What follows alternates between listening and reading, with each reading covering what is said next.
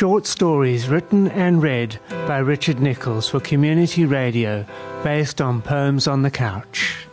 My love for life and the reason for living.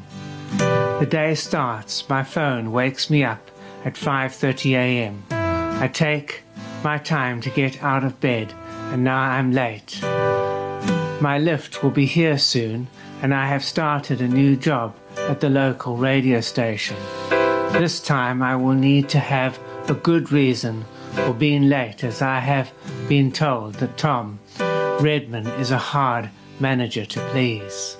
Most of the time spent was taking out the right choice of clothes and that tie knot that gets my goat and has brought the time to 6:45 a.m. I have not even had breakfast or coffee. Jane, my second wife, is now downstairs, shouting, Come on, Roger, you're late, and your ride is here at 7 a.m. My reply is coming, dear. As my foot leaves the bottom step, I trip over the cat and land in a pile on the floor in pain. I am now unable to make it to the counter, as I have hurt my left knee and right foot, and the pain is unbearable. The day could not get any better. The doorbell rings, and Candy, my new work partner or co producer, is at the door.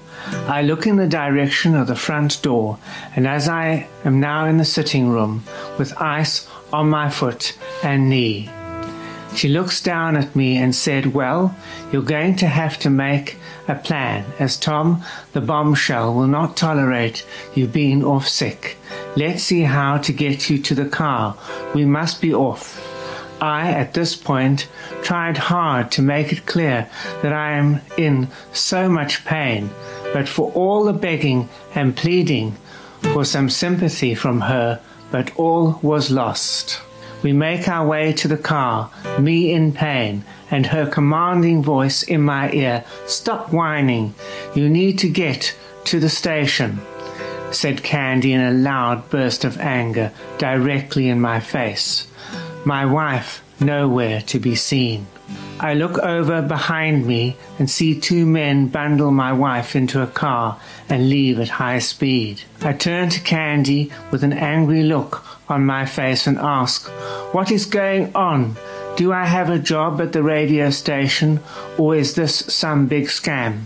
No, was her reply. If you want to see your wife again, you will stay at home and await instructions. You understand. She ties me up inside the car and informs me that a bomb is under the car, and if I do not comply, the bomb will go off and leaves me with a phone to keep in contact. Hours go by, and with no food or drink, the hot day sun beats down on me, and it is now unbearable.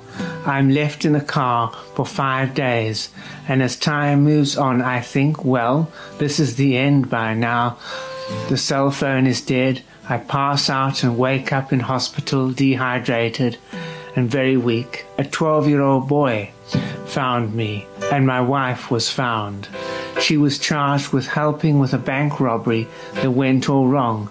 I do not understand why she would try and rob the South Midland Bank that she had worked for 10 years, and the radio job was a cover for the robbery. Oh, yes, I am Roger Watson and work for the BBC Radio. Oh, yes, Tom is now in prison, and the sad thing is, Jane is in for five years and Tom got 16 years. When I went for the interview, all the studio must have been a set, and they used me to get to Jane as she is in IT at the bank. The end. Short stories and poems written and read by Richard Nichols for community radio based on Poems on the Couch. Join me next time for another podcast when I will take you down a magical journey with words. Until then, goodbye. For those of you who wish to make a contribution and get access to extra content like scripts and the background behind the recording of episodes, you can find me on Patreon. It's Richard RMN Storyteller. That's Richard RMN Storyteller if you wish to make a contribution. Thank you for listening. Goodbye.